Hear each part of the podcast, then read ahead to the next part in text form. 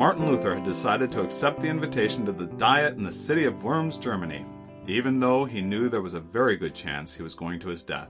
The Pope, who was one of the most powerful people in the world, was clearly aligned against him, and, to make matters worse, the Emperor was starting to agree with the papal position. Even though Luther's appearance at the Diet was supposed to be a sidebar discussion, everybody knew that the discussion at Worms was going to be a decisive turning point in the Reformation. The Pope and the Emperor would only accept a recantation of his teachings. Meanwhile, Luther had made clear that many times he would only accept a hearing based on scripture at a church council. Something had to give. I'm Evan Gertner. And I'm Mike Yeagley, and this is Grace on Tap. Grace on Tap is a podcast dedicated to a discussion on the history and the theology of the Lutheran Reformation, all of a nice cold beer. Last episode, we covered the proceedings of the first two days of Luther at the Diet of Worms. There was some back and forth, but eventually everything got worked out and Luther was extended an invitation with the promise of safe conduct to attend the Diet of Worms. Now, uh, the, the, there was some problems though because uh, Different expectations. yeah, uh, the emperor was expecting a recantation. And Luther is expecting a debate. So, you know, things things are, are sort of at cross purposes. But you know, uh, when Luther gets there and he uh, he he meets with the emperor, He has an opportunity to give a speech. Um, maybe that's not what they expected him to give, but that's what he did. It's about 10 to 15 minutes. First, he makes it clear that he would not recant. No revocation of his, uh, position. and he told them why. You know, basically in there, and he gave some different reasons in there, and that's all in the last episode. Was we went over all that. And second, his response was designed to draw his opponents into the debate that he was itching to have since the beginning. uh, and, and to help push his opponents along in that he, To say, he- you've got to start having this debate because if we don't talk about these things, then we might have revolution. This is the, the the the people want this to be resolved, and let's get let's get together. Let's talk about this. And we see here now, Mike, I think not just a, a revolution of ideas that's happening, but this independence of conscience. Luther is advocating by conscience, uh, by reason, by scripture, he is held captive and he is not going to submit himself to the emperor just because he's the emperor. Ultimately, his conscience is free to read scripture. Yeah, and and you know that was that was a that was an electrifying idea in medieval Germany. Uh, the the the You can have independent thoughts. Yeah, unbelievable at that time. And, and, you know, the thing is, is that it wasn't just in Germany. There was uh, there was a, a revolt happening in in Spain, for example, that the the emperor was dealing with. So so there was there was change in the air. Basically, all this corruption that had been going on for years and years, hundreds of years. Uh, was really coming to a head, and people were tired of it, and they were they were ready for something new. So in some ways, it is an interrogation of power that Luther engages in with his speech. And that question is, where is the power? Where is the source of credibility for a people? And if it's in the emperor, then there's a high bar that the emperor has to meet. And reality, the emperor, the pope, the councils, none of them have met that bar of credibility. And Right. So where is the, the power, uh, the authority for Luther is, well, It's in Scripture. It's scripture. So so Luther Luther points to scripture and and the the pope is pointing to himself. And and so you have these these these two very different ideas and that all comes to a head right there in this speech that Luther gives at the at the Diet of Worms. Now, at the Diet of Worms, there is actually not quite a conversation between Luther and the emperor. There is uh, interlocutor. There is this interrogator between Luther and the emperor. And John von der Ecken was who we're calling him. Now his actual name was John Eck. The guy from Eck, We're calling him the guy from Eck with John von der Eck, so it doesn't get confused with the other John Eck. who was at the debate in Leipzig. Yeah. And he makes it clear that he wants a clear and simple answer, and that he believes that even the invitation to Luther to this debate, uh, I mean, to this Diet of Worms, made it clear it was not going to be a debate. So Luther's response was about as clear as it could have been. He says, Unless I am convinced by scripture and plain reason, I do not accept the authority of the popes and councils, for they have contradicted each other. My conscience is captive to the word of God. I cannot and will not recant anything. For to go against conscience is neither right nor safe. God help me. Amen. Here I stand. I cannot do otherwise. Well, and that here I stand is uh, an issue of debate. I even when I was in Germany, uh, buying gifts for my children, I bought a pair of socks for Henry that's uh, in German says "Here I stand, I can do no other," because he's standing on his socks. But Yeah. so, So, but there's a debate as to whether Luther actually said, "Here I stand, I can do not otherwise." and I think we talked about this in a couple of episodes ago. Uh, the, the a lot of people were taking notes in in the Diet of Worms. Nobody wrote down that that he said this this "Here I stand" comment, but But from uh, pro Luther and anti Luther groups, all these groups that were taking notes, there's agreement on everything else Luther said. So then, where does this quote come from? This "Here I stand." Well, there was a report of the proceedings of the Diet that were put out by Luther's friends. And although it's not known exactly who wrote this, uh, it, it looks like it was a group of people. And typically, when they refer to Luther, they'll refer to him in the third person. Luther said this, Luther said that. But just right there, as it's coming into the section on the speech, it said it switches to the first person where it says, I did this, I did that. And so it really looks like Luther himself was the one who claimed that he said, Here I stand, uh, etc. So it's it's it's not entirely clear. Uh, it's you know so there's a lot of different ideas. You know th- there there's a big group of people out there who said it was never said. Yeah. And then, but of the people who say that it was said that that Luther actually did say, "Here I stand," there's a lot of ideas on that. So, Mike, are we killing a sacred cow here? You know, it's kind of like when we earlier about the 95 Theses said that there may have been no nailing of the 95 Theses on the door. Maybe they were just pasted on, or maybe they weren't put on the door at all. And, and you know, there's some ramifications. People are like, you can't take that away. That's my picture when I go to Wittenberg. I stand in front of the castle church doors.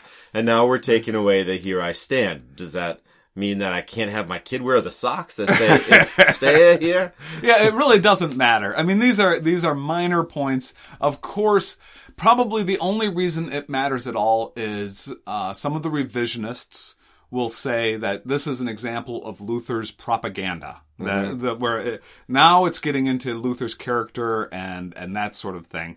Uh, what kind of person he was? That he was a liar, for, and he said this kind of thing for for the pro, for the purpose of propaganda. So maybe he adds it as he's writing up the proceedings. It, it could just very well be this is something that he said quietly at the end of the speech. It it could have said he could have said it. There could have been too much noise that nobody else was saying it. It could have been a, a hundred different reasons why. But not much caught it. after. Now, as we think of all the reasons why he might have said it, not much afterwards, it becomes a rallying cry for all others that are going to stand up against the Pope and the Emperor. Here I stand. And they're saying essentially, I stand with Luther. And as Luther stands with Scripture, I stand there as well. Now, von der Ecken, he shouts at Luther and he says, lay aside your conscience, Martin. You must lay it aside because it is in error, and it will be safe and proper for you to recant. Although you say councils have erred, you will never be able to prove it, in matters of faith at least. And even in matters of morals, I fancy it will be much difficulty as well. And Luther shouts back, I can prove it! and, and so he makes this big statement. I can prove it, and but there's really no time, and nobody wants to get into. Well, Luther wants to get into the debate, but his opponents don't. So then, interestingly, uh, this exchange happened in German. Then Luther was asked to repeat the speech in Latin. Now, one source I read said that he was calm and relaxed when he gave both versions, and, and another source, which I tend, I personally tend to believe, uh, said he was sweating profusely when he gave the Latin version.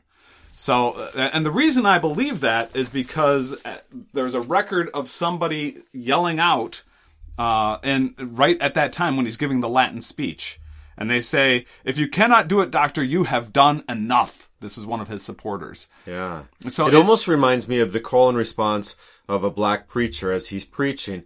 The the people may respond, "Amen, tell us some more," or even uh, "You've done it." Um, and it's kind of like, "All right, you can end if you have to." Yeah. yeah. So after he finishes the Latin version, Luther raised his arms like a victorious knight, and he walked out of the hall. now he didn't go alone. There were a, a group of Spaniards that chased him out, or basically walked out with him. Now, there is some threat to this because there is the Inquisition going on. Yeah, and the Spanish Inquisition is happening Well, right no one then. expects the Spanish Inquisition. But this was a real threat. And after the proceedings, uh, Frederick the Wise calls in Spalatin to his quarters. Now, Spalatin is uh, a counselor to Frederick. He is in many ways his personal chaplain and lawyer, and he is, in most circumstances, always the conversationalist between Frederick the Wise and Luther Yeah. Spalatin Because Yeah, there's no record of those two guys talking. Yeah, Frederick was actually very proud of the fact that he never spoke with Luther directly. Uh, and this was part of his strategy for always maintaining this intermediate position to actually protect Luther. So it was sort of like, I really am not involved. Uh, this is all too lofty for me. And so he just always tried to stay out of it. So maybe the, at this proceeding between Frederick, uh, after the proceedings, when Frederick and Spalatin are talking about, uh, they said that Luther had spoken well at the proceedings, but that he was maybe too bold. Yeah, well, and that's what uh, that's what Frederick said. Frederick said he that yeah he spoke really well, but uh, that's a little too bold for me. Now Frederick was a was a consummate politician, very subtle. Where Luther Thus was the name Frederick the Wise. Yeah, now, now, but Luther was obviously not a politician. So scholars who study uh, Frederick the Wise saying it was too bold for me, they're wondering, is Frederick the Wise bringing a rebuke and, and asking Spalatin to essentially calm Luther down? The the couple of places I, I saw this noted, they they said they didn't think it was a rebuke. They thought it was just a statement of fact.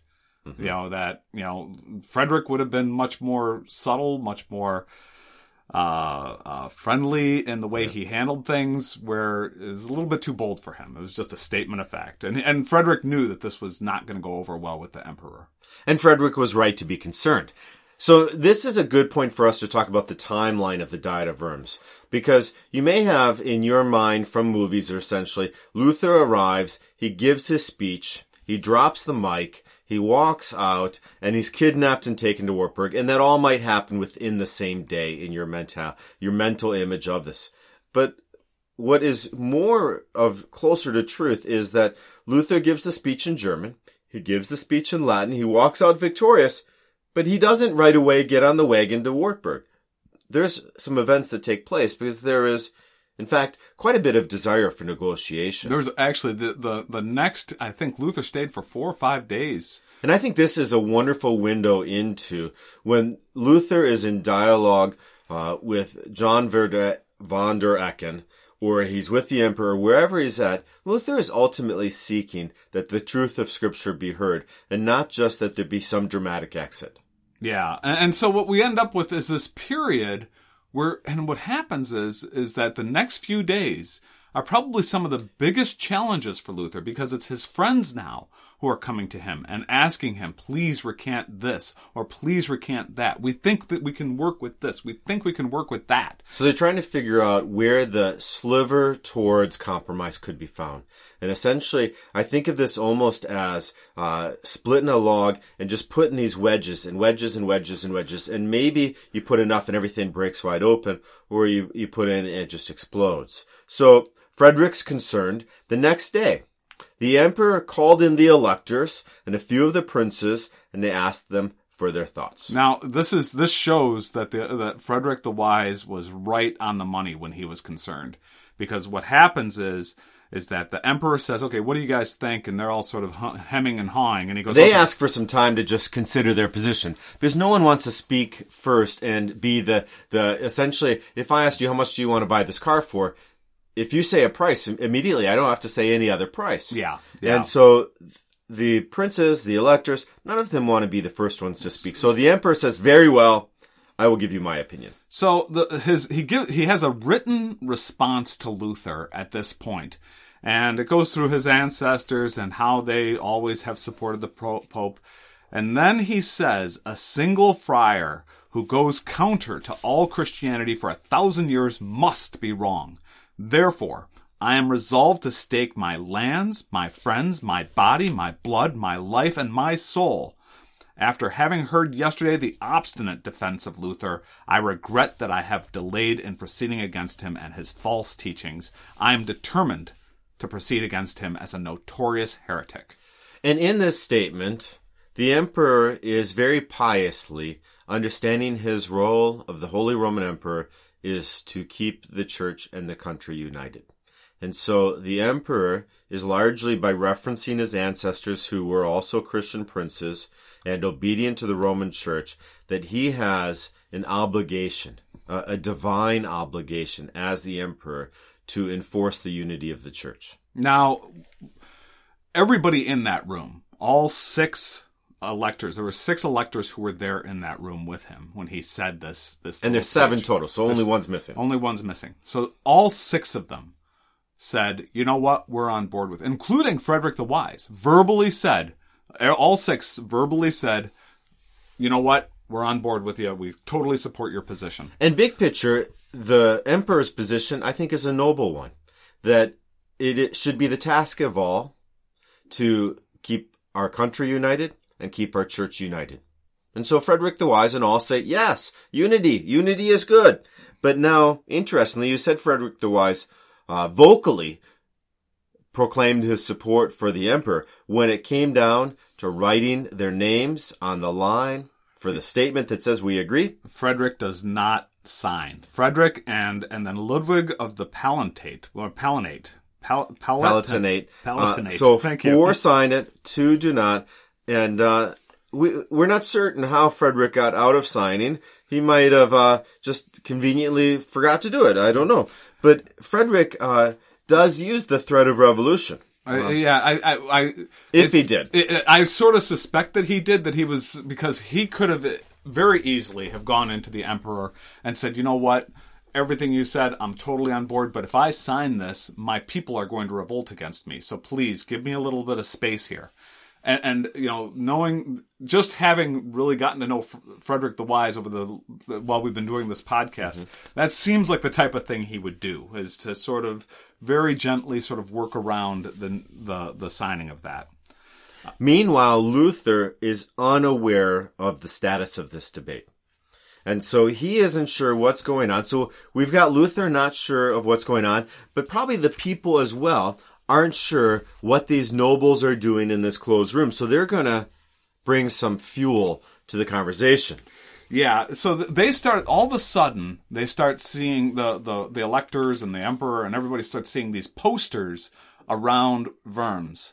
And on the poster is a picture of a peasant's boot. And this is the Bundschuh. This was uh, a visual sign. This is the the rally around um, and revolt. The Yeah. peasants are going to revolt. It's basically and, and everybody understood that when these these posters of the peasant's boot was was a signal of you know getting the the the electors and the people in power under the foot of the people. And because the people are tired of having the boot on them. so Albert of Mainz sees these and he's terrified. He rushes over to the emperor to ask for time to negotiate with Luther. Now the emperor wasn't impressed. The emperor thought, ah, these these peasants, I'll, I'll, you know, he laughs about the whole thing. So then Albert goes to his brother Joachim, who was uh, a strong opponent of Luther, and both Albert and his brother Joachim are electors. Right, and so the two brothers then go to the emperor together to try and get some time to negotiate with Luther, and the emperor agrees. He give, And they agree to give him three days to bring some negotiation to Luther, and this is also going to extend the safe conduct. And this was something that was important for Luther, that any delay in Worms be matched with an increase in the days that he will have for safe conduct, Yeah. so he can safely return back to Wittenberg. So so he's got three days, and this is when the the the arguments that Luther has to field. Now now we're going to get Luther having to deal with his friends. And it's not that Albert of Mainz is a friend is necessary, but it it's going to bring other people together and into the Absolutely, room. yes, yeah. Uh, Albert of Mainz wasn't essentially, although Albert of Mainz was. He, he had some people on his court that were sympathetic to Luther, and, And that's sometimes hard because we got this caricature of Albert of Mainz as being the instigator of the sale of indulgences, the guy who buys his position, and essentially somewhat of the initial dynamite for why Luther's even posting the 95 Theses. Um, But along the way, he seems to have, uh, first of all, an appeal towards the humanists and this appeal towards um, legitimacy and credibility of the sources. Yeah. And so Albert of Mainz is, is kind of a complex man. Uh, all these characters, and it's funny over the years. And You mean they're not just flat caricatures? Yeah, you know, it's funny. You you get to know them more, like we're getting to know them through these podcasts. Uh, they are complex individuals, and each one of them is very interesting to me, at least. I, I think they're they're fascinating folks. So, So, Mike, let's take a beer break. okay, So, uh, what do we have today? today's beer is from Eternity Brewing. Uh, it's Ariel Ace from Eternity Brewing. Now, Eter- Eternity Brewing is a, another brew pub right here, very close to. Uh, it's in Howell, which is right next door to Brighton, Michigan. Uh, and I can't believe it's taken us this long to get Eternity Brewing beer in here. But uh, this is uh, Eternity Brewing is a microbrewery and tap room in Howell, uh, and on their website they uh, they actually have um, uh, the they have a little write up about the people who run it. Dana, it's run by Dana and Mike Tran. They're co-founders, both mechanical engineers. They met, I think, in engineering school at University of Michigan. Um, and Blue. I'm sorry. Go blue. Go blue. so Dana, Dana worked. Uh, she she worked at the um, Witch's Hat Brewery in South Lyon, which isn't also very close here. My now I've had people tell me Witch's Hat has excellent, excellent, some of the best beer in Michigan. So we'll be having them on a on a future show. show.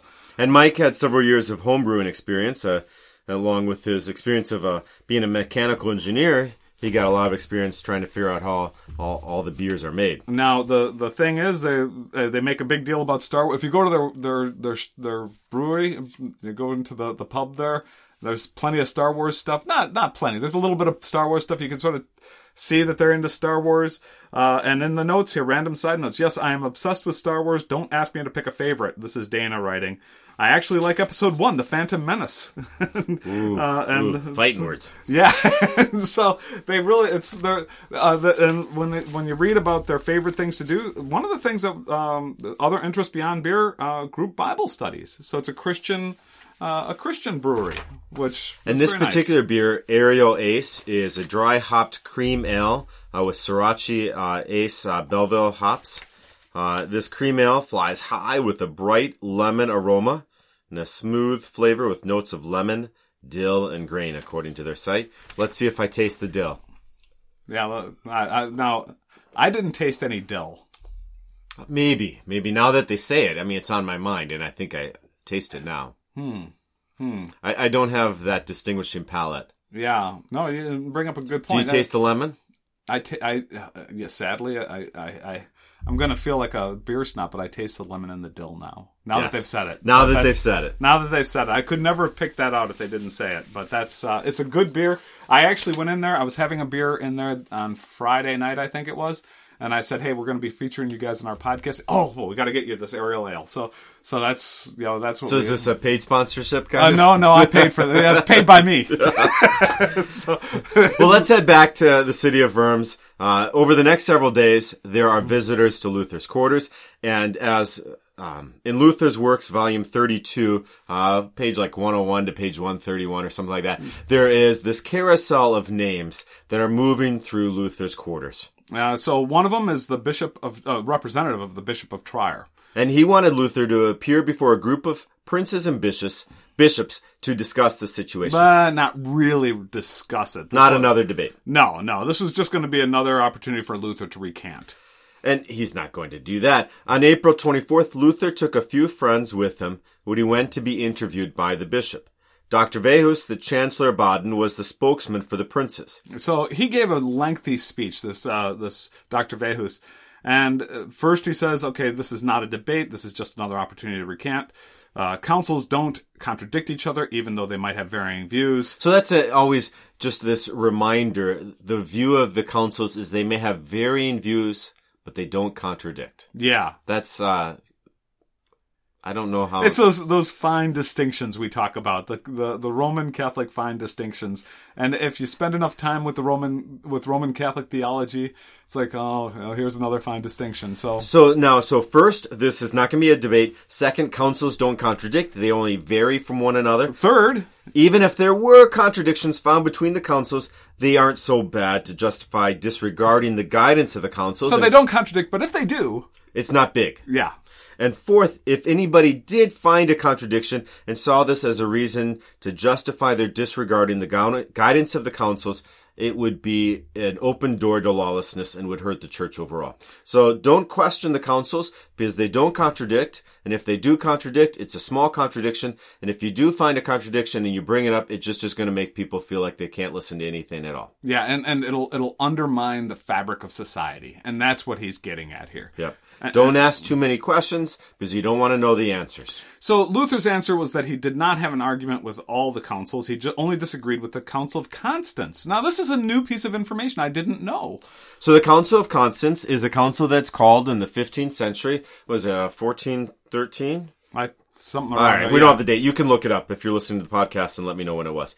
Now, at the Council of Constance, Jan Hus was called there with a, a, a letter of safe conduct. He arrives and they burn him at the stake. So Luther specifically took issue with the council's position that con- that condemned Huss because it said, and and quote, the Church of Christ is the, because Lu- Huss said the Church of Christ is the community of the elect, and Do you That- see what the danger of that statement is? The church is no longer defined by the Pope and those who are living in obedience to the Pope and the councils. Now the church is defined by those who are the elect, So- those who believe. So when you think about the one holy Catholic and Apostolic Church, or the holy community of the believers, uh, when the question is, where is the church? Huss said the church is where the believers are.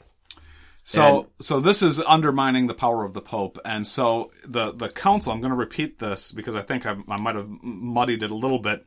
The council condemned the position that the Church of Christ is the community of the elect, even though that's very, very scriptural. And so, um, so Luther says, "Now this is this is a problem. This is not only against the biblical witness, but it's against the Nicene Creed." And so Luther said he will die.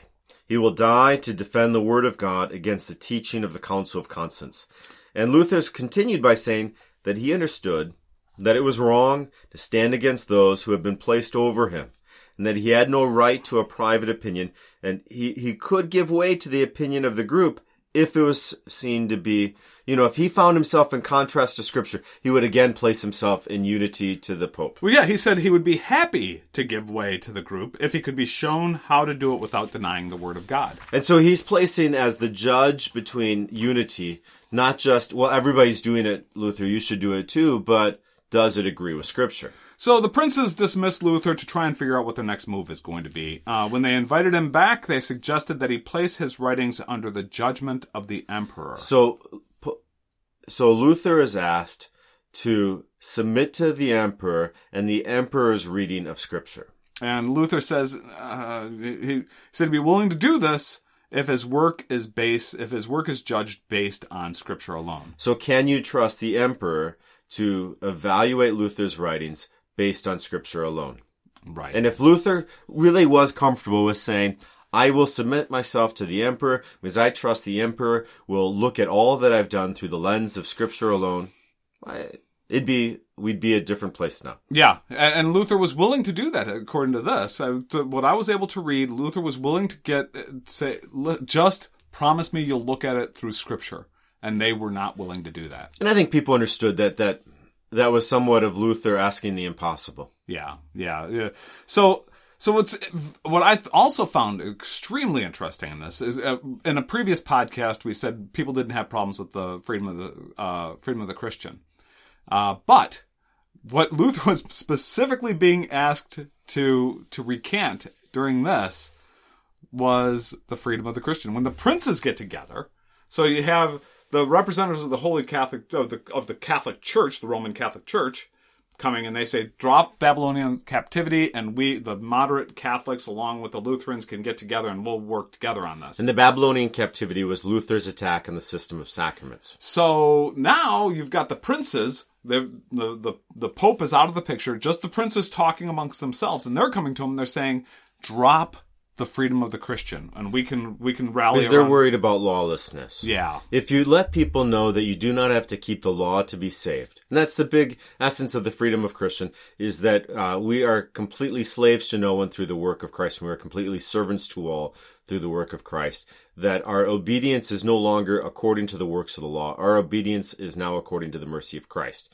And to them, they hear this as, do whatever you want and God will save you. Yeah. So it's it's a so what ends up happening is you know Luther's not willing to recant anything. And the Archbishop Trier, who thought he had been able to negotiate some great conversation, um, asked Luther to continue the discussion in the dining room.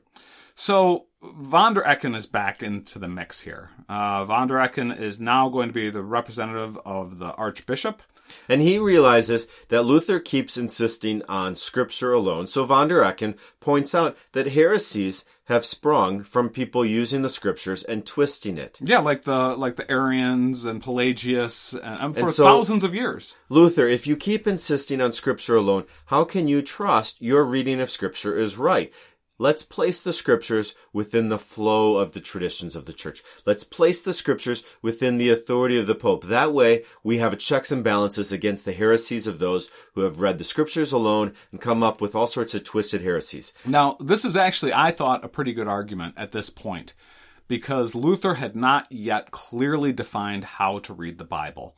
So what we've got is it's a hole that creates a hole in Luther's theology, like we talked about in a previous episode, where he Luther says uh, there should be no bars on on how to read the Bible, and you know, and so you know, von der Ecken is ready to drive right through that. It's, And so he's showing, von der Ecken is showing these extreme examples of heresy to show how scripture could be misused. And that was a mistake because Luther and his friends were able to easily dismiss all of those those examples. that there are ridiculous. legitimate ways through using uh, just basic grammar to see you read the scriptures this way, none of these errors happen. Yeah. So where von der Ecken misstepped there was he he used too it was too ridiculous in his examples, and so it just Luther was able to dismiss it and move on. Von der Ecken is asking for um, uh, the teaching authority of the church to be the lens by which everybody reads the scriptures, and Luther just un- he doesn't trust the church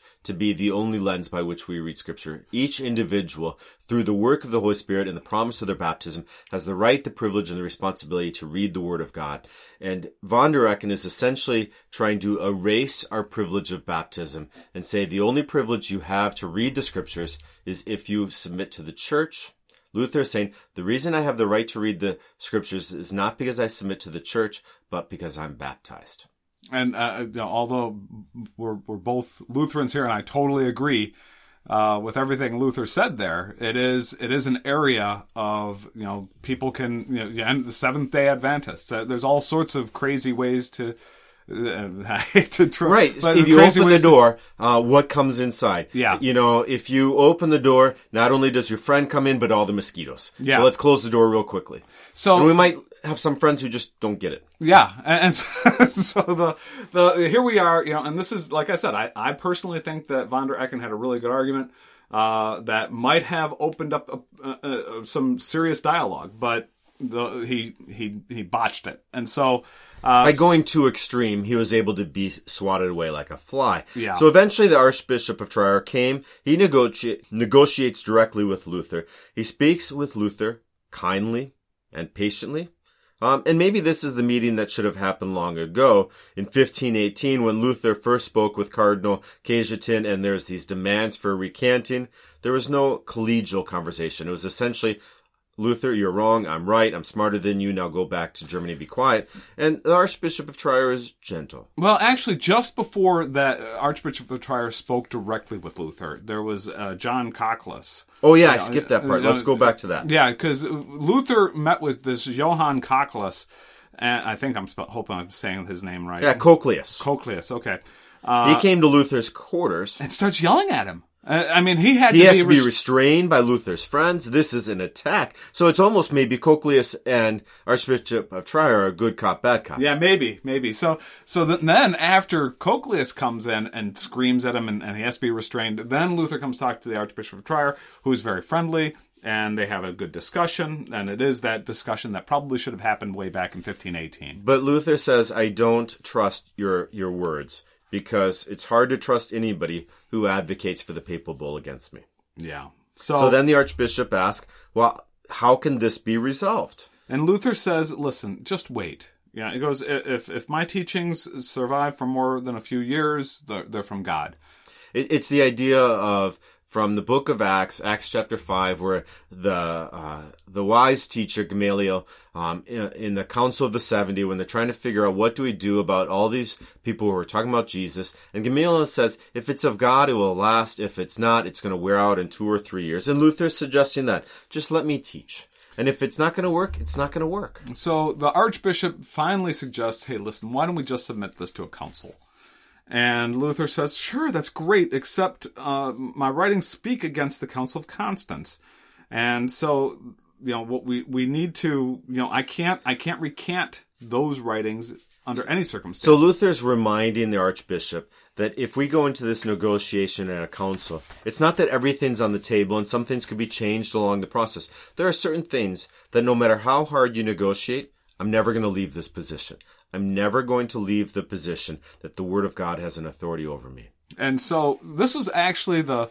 I had never heard Luther say anything like this before in my readings. So, one thing to think about, Mike, is um, in the 1530s, as the Schmalkaldic League is preparing for a council at Mantua that ends up never taking place, Luther writes the Schmalkald Articles, which are Luther's statement of, as we enter into this council, these are the things we are never going to drop. Basically, our talking points. These are our talking points. And so, with the Archbishop of Trier back in 1521, he says, Here's my talking point. I'm never dropping the Word of God as the only true source and norm for my faith. So, what ends up happening is, and when he, when Luther says specifically, brings up the Council of Constance and says, I will never accept the Council of Constance what he's basically saying is that, at least my read of that, was that, you know, I will never allow the teachings of the Pope to overrun the teaching of Scripture.